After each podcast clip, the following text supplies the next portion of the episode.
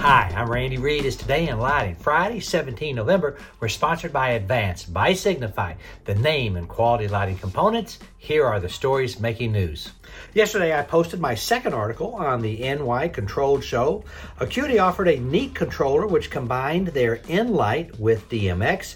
JDRF, a new Canadian company, has a self commissioning system, and Cooper Lighting Solutions was touting their ILC American made controls. My third article in the show will be posted later today.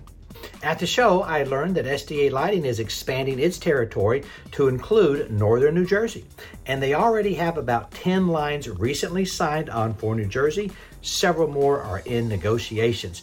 The developing story is at edisonreport.com. The EPA Energy Star program celebrates 25 years of achievements in lighting efficiency over 3 billion certified bulbs sold in the US with over 1 trillion kilowatt hours saved.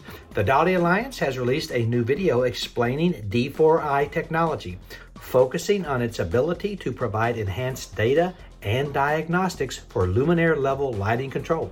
They were at the show and I got to hear about it firsthand. Look for DALI Plus next year.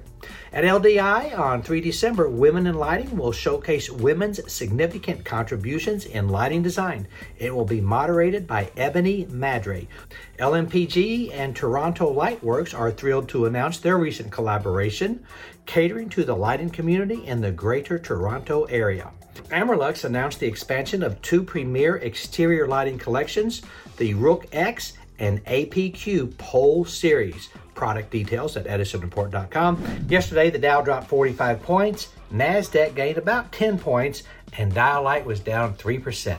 That's it. Go light up the world. Have a great weekend. Pray for peace.